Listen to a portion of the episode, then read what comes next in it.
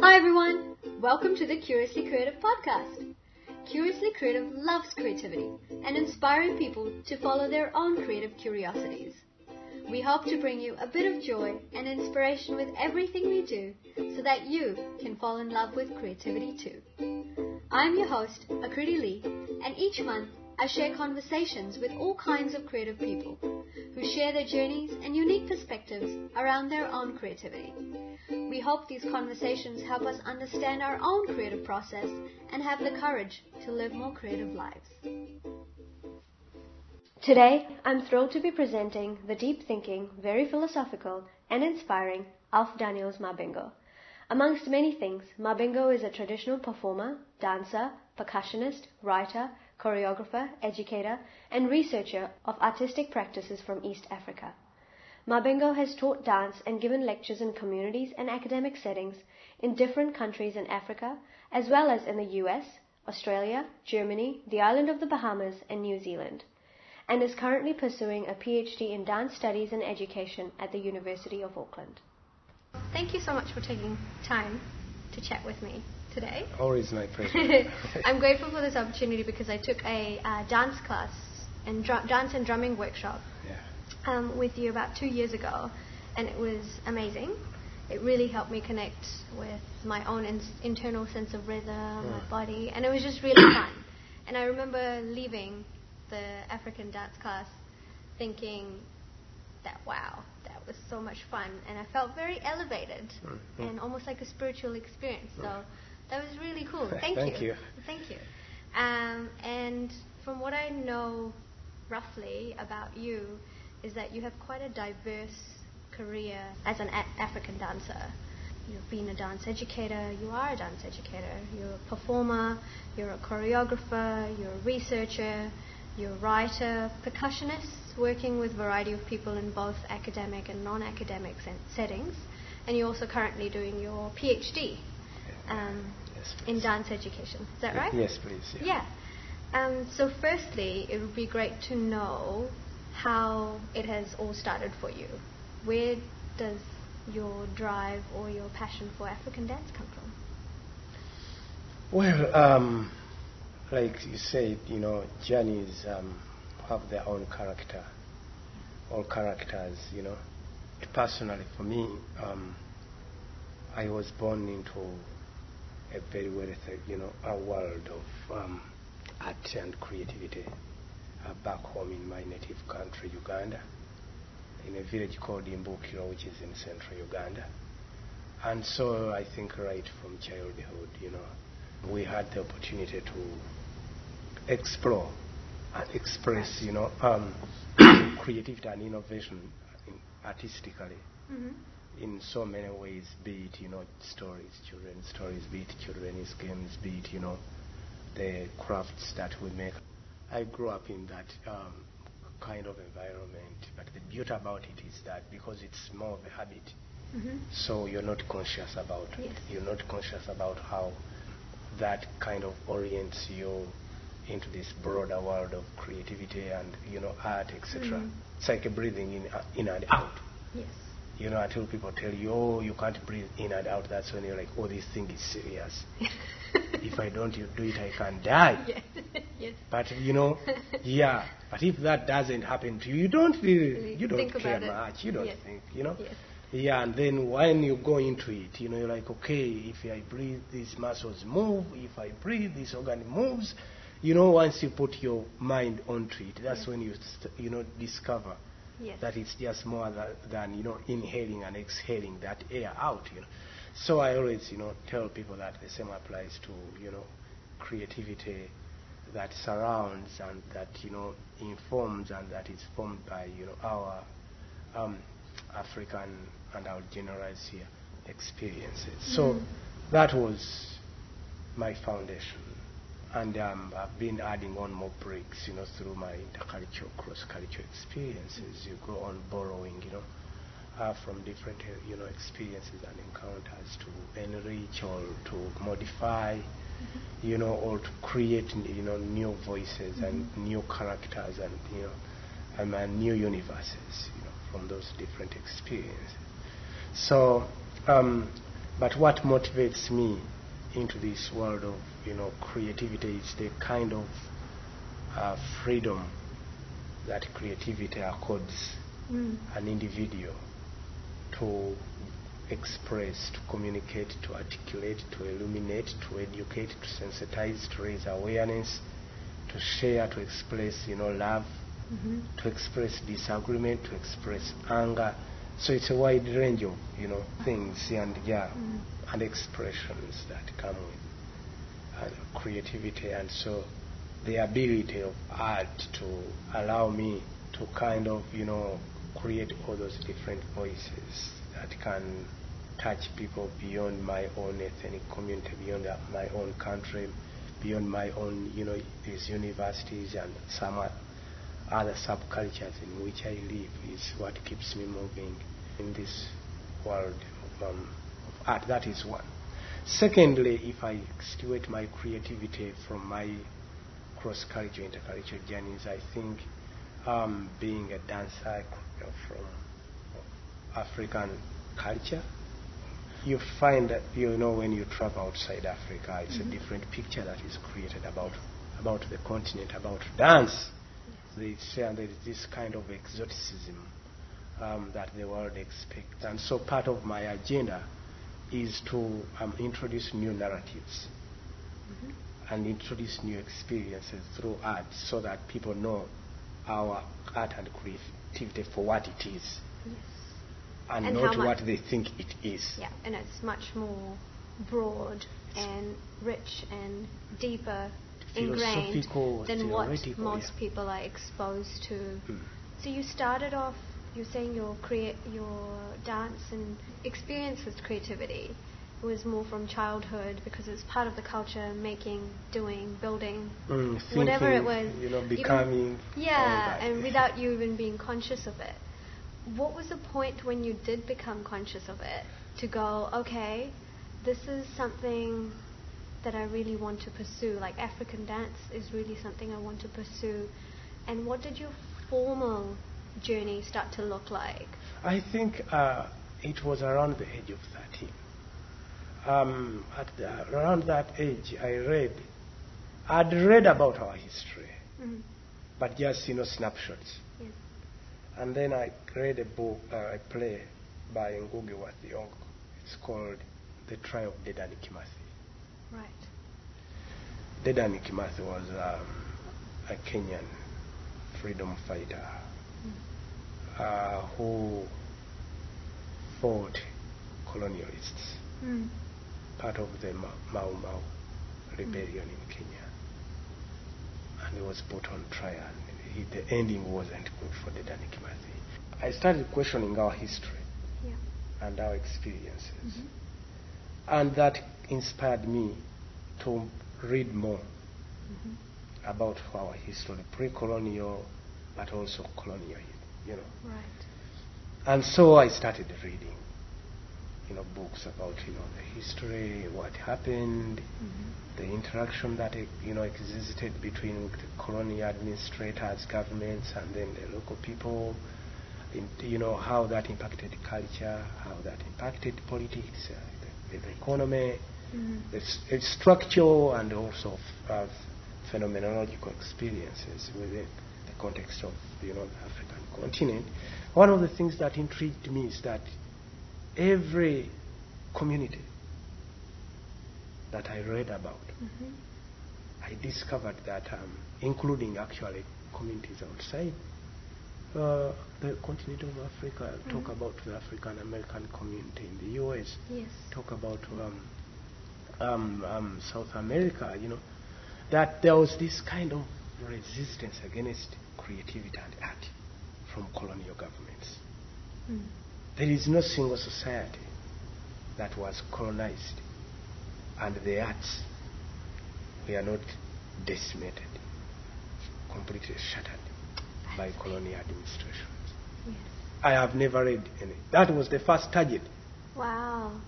You know, so there is something about Mm. it. So that intrigued me to go and then look at this art. What is hidden in this art? What is that power Why is it? Why? is it being banned or Yes. taken out? Why is it always the target? And even in our contemporary world. And so I decided that at a university I need to go and study art and try to, to find out, you know, what's going on in that world. Mm. What is the What is power, the power of art? that art? Is Yeah. there power? Those are the, some of the questions that I had. Right. Is it so special? What, what is it? But also, part of me is that I've always been a nonconformist. I go against the norm. Yes. So if everybody is running towards that direction, Mm-hmm. you'll see me in running. the opposite the other- yeah. direction. Yeah. So in my country, there is this kind of um, excitement, obsession with professional courses, law, Yes. uh, mass comm. For a person to have, you know, place in society, you have to study medicine or something. Mm, mm. And so for me, I'm a disruptor of such norms. Yes. You know, so I'm a non-conventionalist. Um, and so that's why, partly why I also decided to study dance. You know, just try to show people that you can actually study dance and don't even do medicine and law, and you still live a Right. purposeful life. So you started studying dance because you wanted to show that traditional studies like law, medicine were not the only direction. You could study your own dance, Yeah, your yeah. own culture, your Yeah. own arts, Mm. things like that. Yeah, the world Yeah. doesn't have a single truth. So those two reasons. One, to explore Okay. art, which was motivated by reading about all the history, Mhm. but also two, to just say no. You can't, you know, you can't marginalize the, the arts. You know, No, you can you can't. study the arts eh, Yes. and actually have the same impact and the same relevance eh, that a lawyer and a medical doctor has, and that has always been um, one of the things that um, um, motivates me or you know inspires me to keep on moving, keep on walking, marching forward in this field. And so I'm curious, what did you find, or as you looked for the answer to the question, why art is so powerful? Have you found some answers to that question, or why is art so powerful? I have part of those answers is me myself. Y- Your own, your own experience with it. My own experiences, but also me, my being an artist. Yes. you know, is, um, is, is, you know, part of the answer. But I think it's always a, a continuous journey. Mm. So you find answers, and sometimes the answers are invalidated by trends and experiences, and so you go back and try to Mm. find new answers because the world is, is changing, so you can't, it's difficult to have static answers. But I think um, there are some constants here. Yes. There is that kind of um, power art has to capture um, all the, um, the, what I call the four spheres, the four centers eh, Mhm. of, um, of human life. Mhm. And center one is the spiritual center. Center two is the physical center, your body and the surroundings. And center number three is the, the cognitive power, your head. Mhm. And center number four is the emotional power. You can say the social power, but Mhm. the social power cuts across all those ones. And it leaves more outside, although it comes from us. We construct it, you know. Yes. Yeah, so you can add on the fourth, maybe, maybe the fifth. That's Mhm. the social. Social. Yeah. You know, yeah, but social is kind of it interweaves eh, It be- also ins- between all the yeah. different centers. It is also derived by the individuals Uh-huh. as well, right? So Yes. what the emotional landscape looks like for one person becomes contagious with another person. Mhm. So it's it's a what would you say? It, It's, it, it can, yeah, it's, inf- um, infectious. It's infectious. That's right. It's infectious. Yeah. It can go viral. Yeah. That's right. It's that power, you know, that art has. You know, once you disseminate it as a creator, as an innovator, as a disseminator, you don't have control over how people embrace it. Yes. That's right. Uh, yeah, so it can, you know, impact someone intellectually. It can, you know, there are some people who get, you know, emotionally stimulated by art. So it's a form eh, that goes out there, and then it has so many entry points into the world that it touches. Okay, and that is powerful. Then two, I don't know any community that um, doesn't have art. It's everywhere It's part of the in human different condition. forms. You know, Yeah. you know, art is much more fluid. Yes. You know, in communities, and you know, communities can make their own art. People can make their own art without, without having qualification, without being elected in positions. Yes. well, without being certified. So that is the thing. It lives Mm. in there, and it, it, it also kind of um, metamorphoses. It keeps on changing depending on how that society changes. You know, it doesn't die. No. No, No. it just you know it just mutates Yes. and changes, you know, form, um, form. And so that is um, what I, I, I call the constant that you find everywhere. That you have this kind of streaming, you know, different uh, intellectuals, emotional, or you have um, the cognitive because it's highly intellectual, and then you have the spiritual, you know, power embedded in there, and then you have kind of um, this buffet, it's a cocktail that occupies humanity. Humanity kind of um, inhabits, yeah? and uh, it's so, so powerful. Mm. And it's a, it's a kind of um, an interesting form of um, cohabitation, you know, to, to analyze or even experience between art, creativity, and humanity. The two cohabit, you know. So that is one of the things that I've discovered. But also um, the ability for it to have the power to allow individuality to blossom when necessary and where necessary. And then, you know, and then that feeds back into communality, you know, so that you, you also have art trying to facilitate, Mm. you know, that process, you know, of interaction Mm. between individualities and communalities. And so um, it's, it's um, so many layers, you know, involved in there. It also depends on the histories, you know, that particular community that is engaging in dance, you know, their ex- existentialities, you know, their experiences, you know, the cultures, etc. So it's kind of a cobweb of quite um, a number of um, factors and aspects.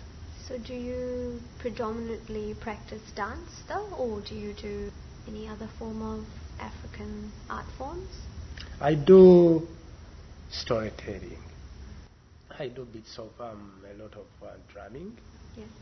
but again, I don't take that away from dance because Mm. our cosmology, the way it is constructed, is that if you need art, you become art.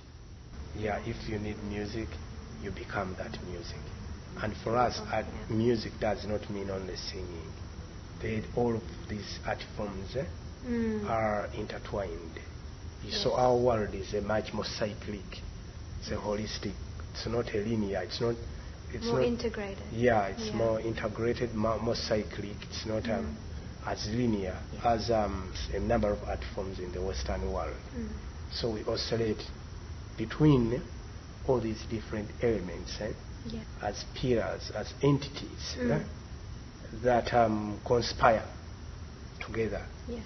to inform and form our artistry and creativity, storytelling, poetry, dance, drumming, singing, relation, mnemonics, visual art, because we create this in space. So even the aspect of space and the physical features within some spaces in which we create, perform, share, celebrate, and disseminate Mm. our artistry are very, very specific and important. Mm. And that's something I think even outside of art, generally there is this notion that everything has to be fragmented. Mm. Like you do not dive into multiple things at the same time. That you have to choose one thing. And I understand that that part of it is that it's all integrated and it's all, you know, cyclical, all part of the same process. But how do you feel about this notion of being a master at something or trying to perfect one skill? Um, I don't consider myself a master. And I've told people not to call me that. Yeah. A master in what? Yeah, well, that's something I think we're conditioned to kind of work towards as well. So that's what I'm curious about. Um, is like this thing about focusing on one thing, even if you dabble into other things. Yeah, and I think, um, honestly, even through my education, one of the things that I've struggled with is the idea. Because I don't believe in hierarchies. Yeah, and I think wherever, you know, any space that has hierarchies, the hierarchies have to be challenged, you know. And that makes that space unsettled and unsettling. Mm. And I like, you know, eh, being in spaces that are unsettled and unsettling, Okay. especially if I can contribute to both, Right. you know. Uh, experiences that make that space unsettled but also unsettling. Mm. And so that's why, for me, I think I bring experiences and I learn a lot from the people that I work with. So I never, con- never considered myself a teacher, although sometimes Mm. the external condition mean, demand that I get that brand of a teacher. But personally, I'm more of um, a collaborator, more of a facilitator, more of a, a guide, more of a participant Mm. when I give workshops. Mm. Yeah, I don't judge as a teacher, and I don't look at it in terms of creating physical, quantifiable material. Mm. No, I don't look at my role as a collaborator in terms of creating what you can call physically danceable movements or drumming as sound. No. For me, my role is to ensure that I create a spectacle, you know, I, that kind of phenomenon, Mm. so that people nurture experiences. So for me, the most important thing is for people to nurture experiences because the world is so consumed into this uh, mindset of I have to get it, I have to make this money, I have to make a lot of money, I have to be here, I have to be on time. Yes. And I'm like, no. How about the experiences that come with that journey? Or even the journey of not getting there. Yes. The journey may not deliver you Mm. you know, to your desired destiny. But the experiences are important. Yes. So people tend to get there and they miss out on the software. Yeah. They miss out the whole process. Or, Yeah, reflect, or reflection. Yeah, right. on those, you know, Mm. the things that happen inside us, the things that happen outside us, the memories that we take. Giving the space to be aware Yeah. of what's happening, why you want what you want, whether you even want it. So that disrupts the idea that I'm a master. Right. I know. Um, Mm. so many things in that process, including, you know, learning from from uh, the people that I collaborate with. For me, that is very, Mm. very, very important. Well, the class that I did with you, I really had a wonderful experience. Exactly how you curated the class. Was mindful of the experience that you Mm. wanted to create and how you're describing it now. I would love to be able to teach like that, or set up an experience like that when I am in that environment, being quote unquote a teacher. What is your philosophy around creating that environment so that your students feel like that? You not my philosophy again. Uh, I, I believe that. Um, Or your approach? maybe? yeah, experiences are much more powerful than tangible, Mm-hmm. and intangible achievements or the sense of achieving or that we attach to those processes unless you know your achievement is the experiences Mm. so and then too i believe that people come from different backgrounds and so i don't want to have people come from different social cultural economic ethnic Mhm. national etc Mhm. racial Mhm. you know backgrounds eh? and i set eh, my own structure and framework and i tell them you have to get it no that's not democratic S- and i come and teach and i'm like oh, okay this is what i'm going to teach and i expect everybody to get it it is impossible because the world and humanity is much more complex Mm. than most of us think Because people have their own histories, they have their own backgrounds, they have their own aspirations, Yeah. and so you cannot get one framework, Mhm. you know, and then you come for class and like, I, everybody needs to eat into this by the end of the class. Ah, I set a structure. Mhm. Not that my classes are not structured. I set a structure because you need it Yes. for facilitation. Yeah. But within that structure, I allow people to pursue their own different journeys. Hmm. I don't judge my um, uh, people. There's no right or wrong way Uh-uh. of doing. Yeah. I don't judge, and I tell them for us, we don't judge. Why? Because for us, when you come to the space, Mm. you're valued. Your presence is valued, first and foremost. Yes. Two, your experiences are valued. Yes. Now, when you look at our dances, Hmm. and it goes back to the idea of a master, and, but I'm telling you the philosophy. We do not have moments where you have a single individual claiming author, authorship of dance knowledge or music like you see in other parts of the world. Our dances emerged from everybody. That's why they belong to the community ethnicities. Right. That's why there can't be any hierarchy with it. Know? Right. Because the other person brought the move, uh, head movement, and then maybe another person brought a, a certain drum rhythm. Yeah. Then another person created a, a vocal, Yeah. you know, Yeah. relation. Yeah. And then it's how can you now say, oh, okay, it's Mabingo? It disrupts. It's so horizontal Hmm. and cyclic that automatically it disrupts hierarchies. Well, we have those who perform well, Mhm. you know, within our communities. They are there Yes. you know. But the idea is that they also learn, you know, they interlace themselves within the community. It's, Yeah. it's not about, you know, us um, standing out and then you're like, oh, this dance belongs to you. So I believe Hmm. that even when I'm going into teaching, Yes. that diversity needs to be appreciated. And that diversity can express itself in so many different Mm. constructive and beneficial forms. And do you normally do that via language? The way you set the tone of the class? Yes. So you've got your structure, but to be to allow all the diverse experiences and backgrounds, it's the way you speak and encourage and allow self-expression within that structure. Mm.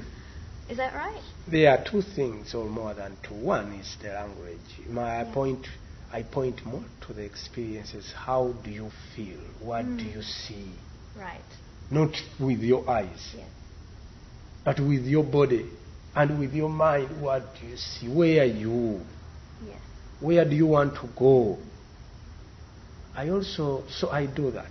Bring so, it back to yeah, self-reflection. language, yeah, and then that kind of reflection. And Mm. but I also tell them when I teach a movement, I tell them this movement is about this. Hmm. But you can't be so in your own experiences. How, what meaning does it have to you? Mm-hmm. What meaning can you create that is specific to you or your family or your ethnic background? You know, Mm. does it relate? What does it mean to you? If you would move, you know, sometimes I even take people outside the studio if there is a park because I also don't believe so much in these physical structures, but sometimes you have nothing to do. So I tell them, what are you seeing when you're uh, doing this movement? I'm seeing this, I'm sweating, I'm doing ABC. I'm like, okay. When you take a bus, what happens? Do you get the same feeling? No, I don't. I'm like, uh-huh. So why, why do you think in your day-to-day life you live that kind of life? Mm. and what do you yeah. benefit and what do you lose? So you see now.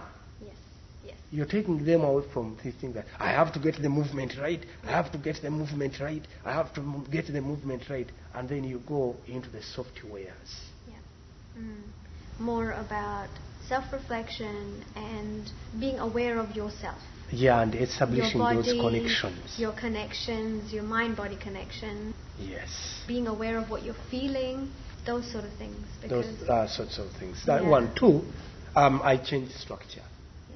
I do things in a circle. Mm. I do things in yeah because that is also your this matter hierarchy. Yes. It's everybody. It's inclusive. You know. Oh, love dancing in circles. Yeah, So- then I make people Mm. jump onto the drums and dance and they sing Mm. and they keep on moving through, cycling, you know, through Yes. um, those different spaces Yeah. for them to figure out how to draw from those different experiences, different forms of encounter. Mm. If it's drumming and you go into dancing and you go into singing and you, you go into, you know, whether it's body percussion or even just observing others, being a spectator is part of being part of dance. Mm. Yeah, how do you draw from all those to figure out where you are within that space, but also outside that space? I remember when I came to your workshop, when I first started with the drumming, and my first response was, ah, I've never drummed before. But it gets you out of your head, and once you sit down, you start playing, Yeah. you're fine. You're like, I don't know what the big deal was. Yeah. I just need to surrender. and Fear, I think- overcome fear. And I think that probably was what set the tone for me enjoying the rest of the experience because that pushed me to get out of my head, out, get out of my preconceived notions of how this should be going, Mm. and just be. Yeah, and finally, I always make um, um, the uh, workshops interactive. So Mhm. I tell people go, like we do it, Yeah. go and interact with someone.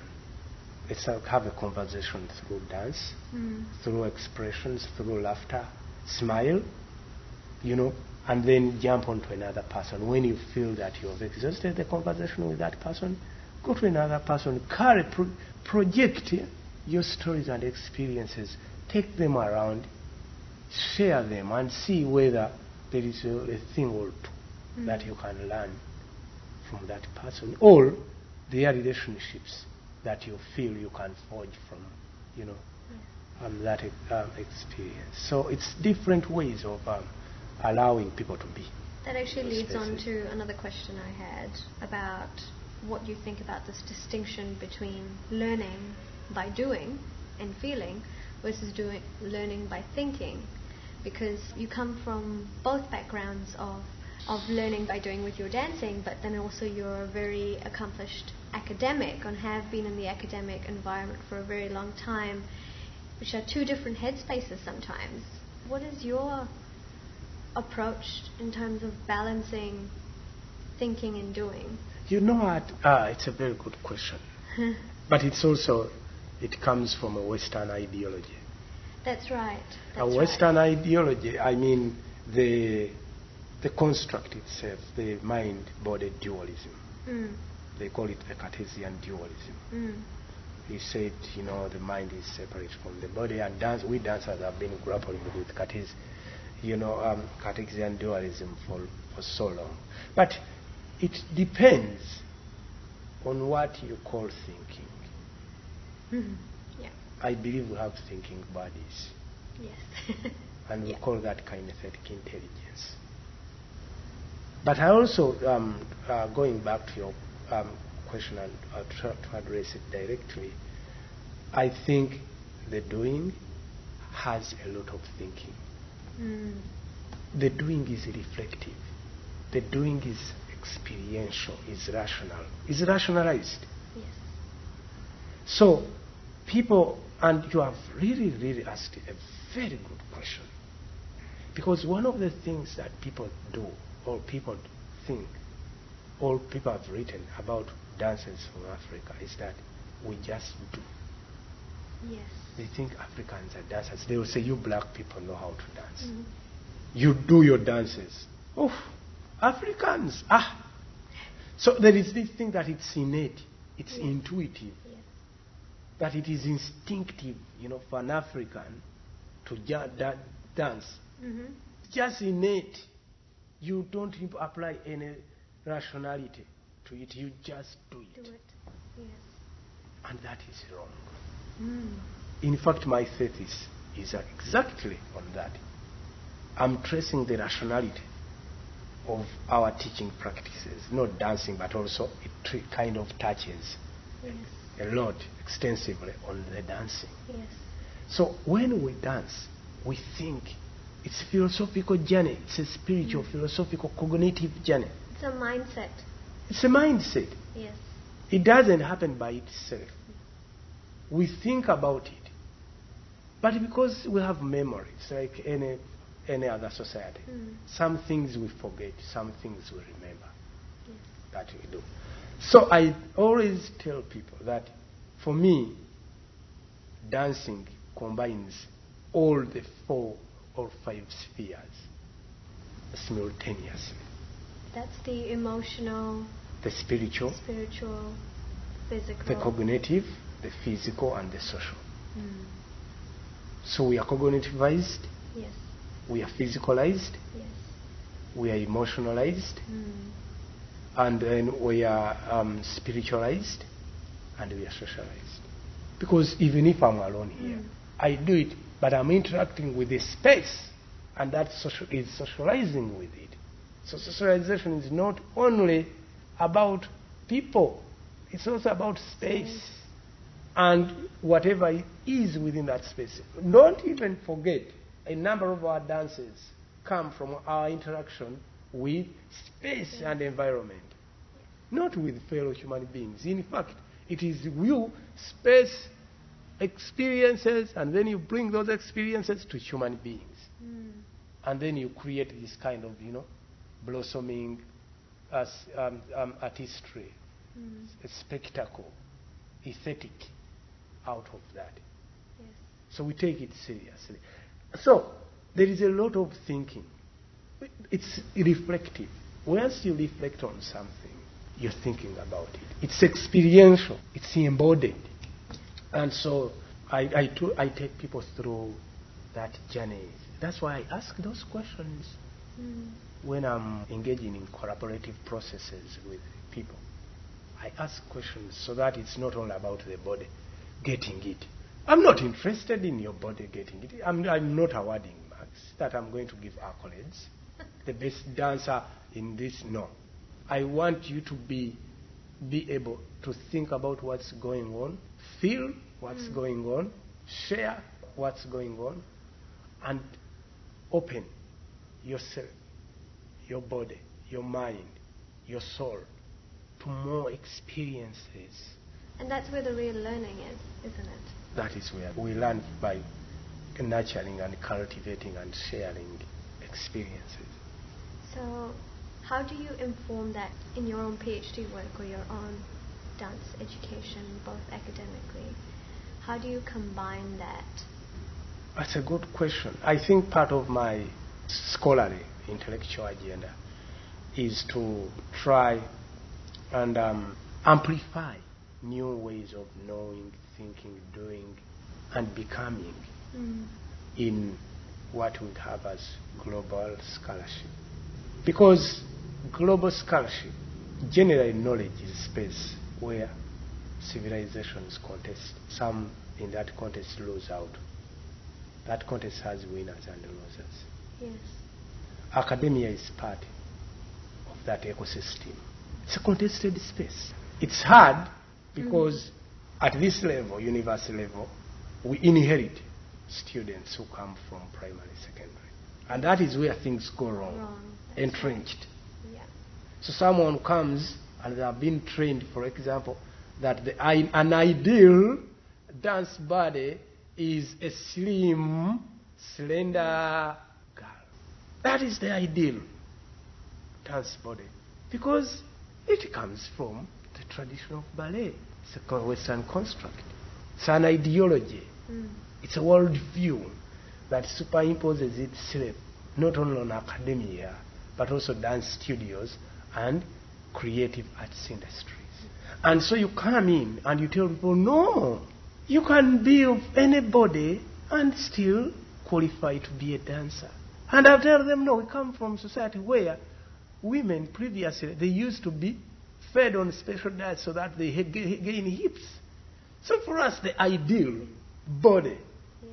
is a different body, how we construct it. But I also don't want to even generalize because different communities have different ways of appreciating, you know, Exactly. dance. But in dance, we welcome everybody, regardless of age. It's a struggle, almost turbulence happening Yes. as they try to negotiate transition from the other mindset, Mm-hmm. you know, entrenched mindset, to assimilating all these new ways of moving, of doing, of thinking, And feeling.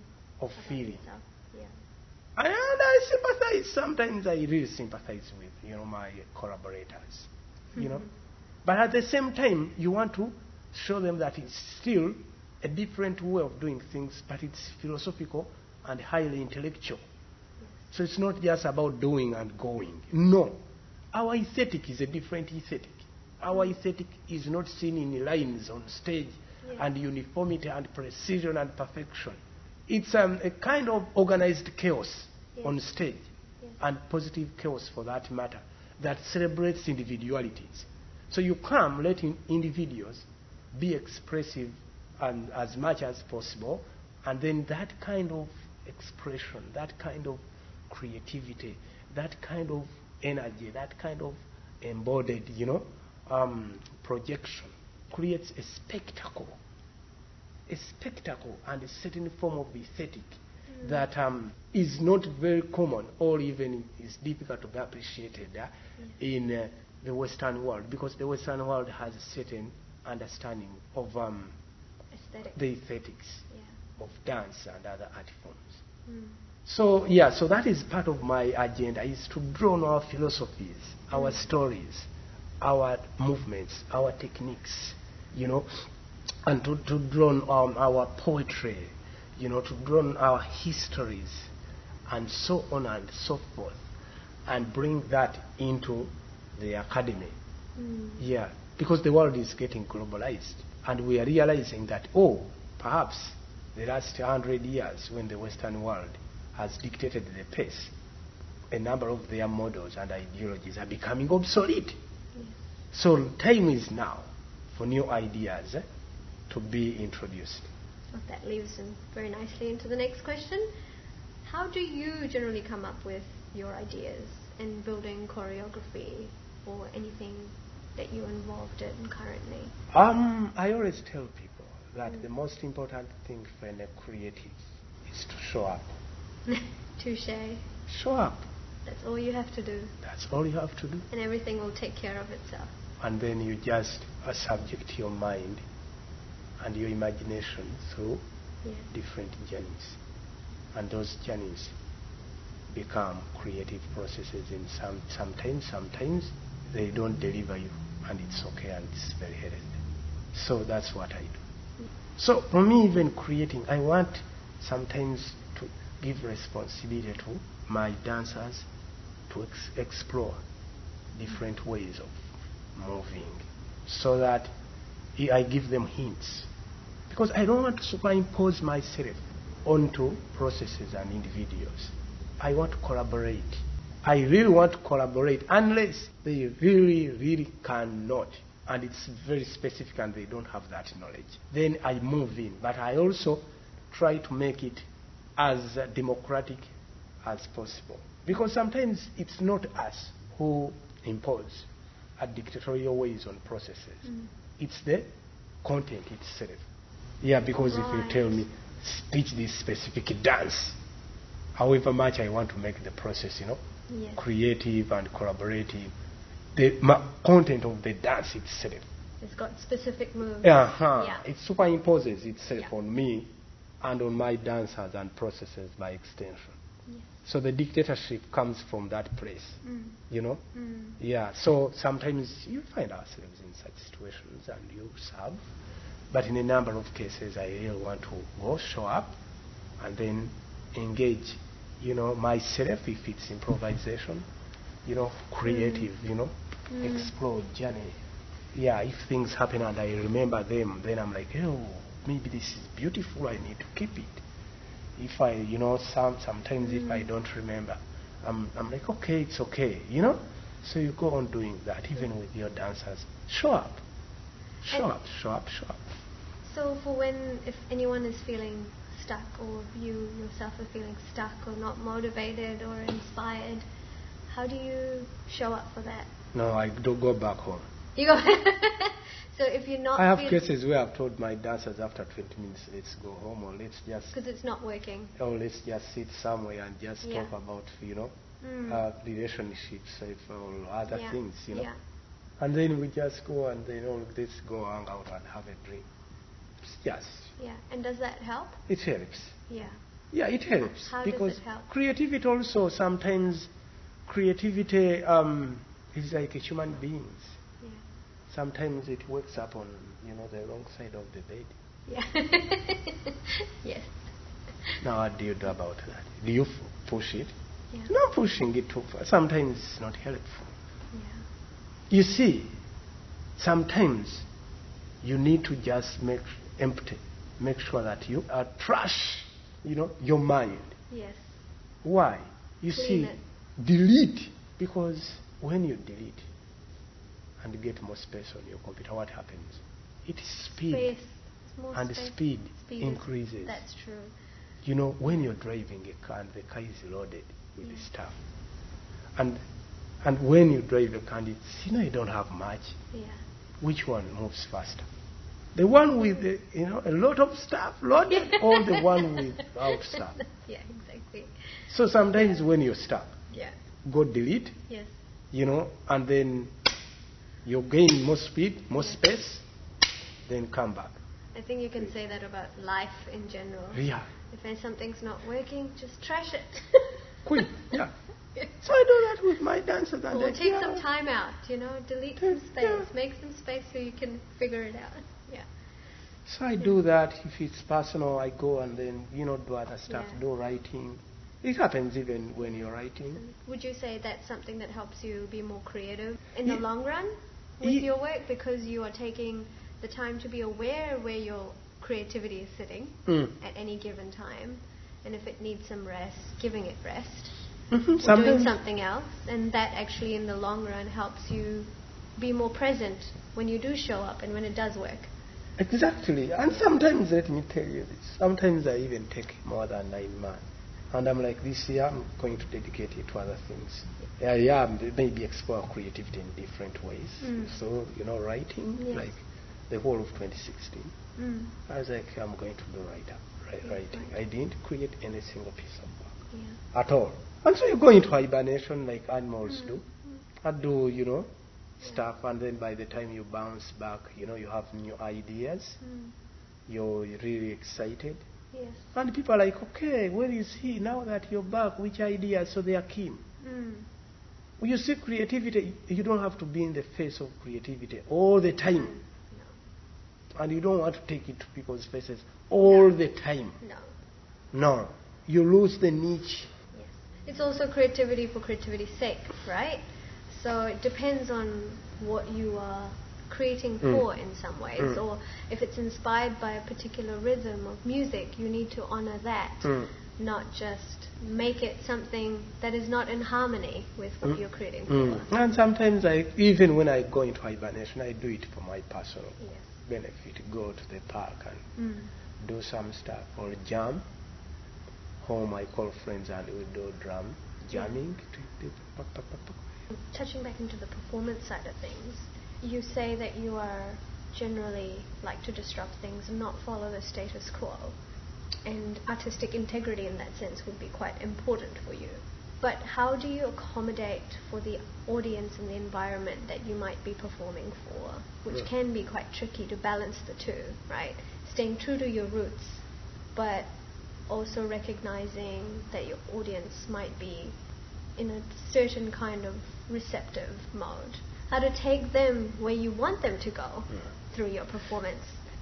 The first question that I ask is whose integrity? That's true. Are we talking about Yeah. here? Who's, who is dictating the terms of the, that point. etiquette and integrity? So for me, I've told people that I want the audience to, to interact, not consume. I call it interact Hmm, or that's a good interface way to look at it, yeah. with a different experience Mm. so that they can ask questions. And here I give them benefit of doubt. Yeah, the assumption is that they can ask those questions. And so I bring my aesthetic, I bring my creativity again, on my own terms. Of course, there are things I accept on stage. You can't take fire. Those ones I, I know. Mm. Issues of safety. You need to be there with your dancers on time, check in. Those are standard things, you know. Yeah. But in terms of just art on stage and performance, I want to do my art on my own terms. That's why it's difficult for me to get commissioned to choreograph because sometimes people set their own terms and they impose that ter- those terms on creativity. Mm. And so I feel suffocating of um, those um, different standards and Yeah. expectations. So I really um, tell my dancers, because sometimes even dancers find it difficult when I tell them to do things that are outside Western aesthetic. I tell them you have to do it. It's a new experience. I want you to ask. I want to you to ask yourself, why am I doing it? It's very important. Why am I doing this? What am I doing? So I, that doesn't bother me because, as I, I said at the very beginning, that when we create art and put it out there, we don't have control over how people interact with it or interpret it, and that gives me a kind of confidence Yes. to be comfortable to express my art as I wish. So you you'd want to make the performance as interactive and use the space and environment the best way, but at the end of the day, it's on your terms, The, yes, the, which the- is quite important. And just surrendering to the fact that how it gets received is out of your control. is out of my control. So I Yeah. take my product. If you are, you know, if you paid your money to come and interact with my product, yeah, and if, if, you don't like it, for me it doesn't bother me. Mm. It does not, for as long as I've expressed Yes, as long as you. the idea, and then too, I want to generate conversations so that people are, able to not to consume and go home and get satisfied. I'm like, oh yeah. No, I want them to ask questions. I want them to have conversations. I want them to have a dialogue. I've had uh, conversations with different people, and people are like, you know, you didn't mind about, you know, formations, but the energy, even here in 2014 with my students, you everybody was like, oh my God, the smiles on their faces, we wanted to see, you know, the and I told them, my, yeah, my idea is not to physically project, you know, um, my concepts. My, the power of my choreography is through the experience that you see on stage. I want you to feel it. It's spiritual. Hmm. So it's, the spirituality is not seen, it's no, felt. It's felt. For me, it's a spiritual journey. I want you to see the, the bodies as spiritual entities that are just kind of enjoying and occupying and inhabiting and kind of propagating themselves in these different spaces and they create all these energies which energies feed into each other you know and they are decorated with smiles and you know that expression so i want people to feel my dancers not to see my dancers Sounds like you have quite a great holistic perspective on terms of surrendering to what's expressed and just letting it go regardless of how it's received. But have you ever experienced failure quite strongly mm-hmm. in that sense? yes And how have you got up from that? no yeah I'm, I'm used to failure I see. So it's not so much having not experiencing it, but it's getting used to it. it's it's the trick the trick to getting up is believing that it's normal That failure is normal. Yes. Yes. Yeah. It's part of the process. It's part of the journey. So first and foremost, you need to put that here. You cannot be successful in everything. No. If you're successful in everything, then there is something wrong, fundamentally wrong. About you or the people that you're dealing with. If you don't experience setbacks, as I call them. Yeah. those are setbacks. yes. So I have experienced failure so many times. Mm. But for me, is to appreciate it. That's part of the journey. It's part of human experience and it's a human condition. Two, I learn from those relationships. I learn about myself Mm. from those failures. I learn about society. Mm. You know, I learn about life, Yes. and that is a positive. Would you say that's what fuels your courage and confidence as you move through different experiences? Yes, Because they build on each other, and so, yes, they are build on each other, but also I have a philosophy. yeah. My philosophy is to celebrate small achievements. I don't celebrate mm-hmm. big events. Graduation, I don't. People ask, Mabingo, now we didn't even see for any Facebook. I now I'm not on Facebook. I'm like, I don't. It's so liberating to appreciate, celebrate Yes. what people think are small achievements, and they are not small. I go sometimes, you know, I'm like, okay, today I'll just go and see if my drums are still in mm. tune. I get out my drums, play them, like, oh, they are still in tune. And I've done that Yes. in a day. I celebrate it. Beautiful. In terms of being an artist and developing your own courage to be and express the way is true to you, what advice would you give to people who want to achieve that for themselves? Do it. Mm-hmm. Do it. Just do it. I'm a do it person. If you have an idea, do it. Two, I tell people that, hey, you're like a drum. Each drum sits on its own bottom. Hmm. It's only that bottom that can tell you how heavy the drum is. Each basket sits on its own bottom. So I tell people, experience, pursue your own journey. Dictate the pace for your own journey. Don't get dragged by people's achievements or failures. Get inspired by people's achievements. Don't compete with them. And for failures, your own failures, or any other person's failures, learn from them. But the most important thing is create your own voice. Give your own your journey, Mm. your own tone, tempo and texture. Three, Mm. I tell people creatives, step out of the mainstream. It's so so uh, scary Yes. because we want to go with the norm. But there is a, a there are exceptions to the norm. Step out of conventionalism. That is the only way you can introduce ideas, new ideas, Mm. and have relevancy, and expand the ways of life, people's you know, uh, forms of thinking, etc. I don't call it the comfort zone. You can still be in a comfort zone outside the mainstream, which is also bad. I'm saying step out of the mainstream. Get ideas that people think are crazy. And step outside of your own comfort as well, right? Yeah. In that process. Yeah. And, otherwise, you're not giving yourself the opportunity to grow. mm, and for all that, Yeah. do it.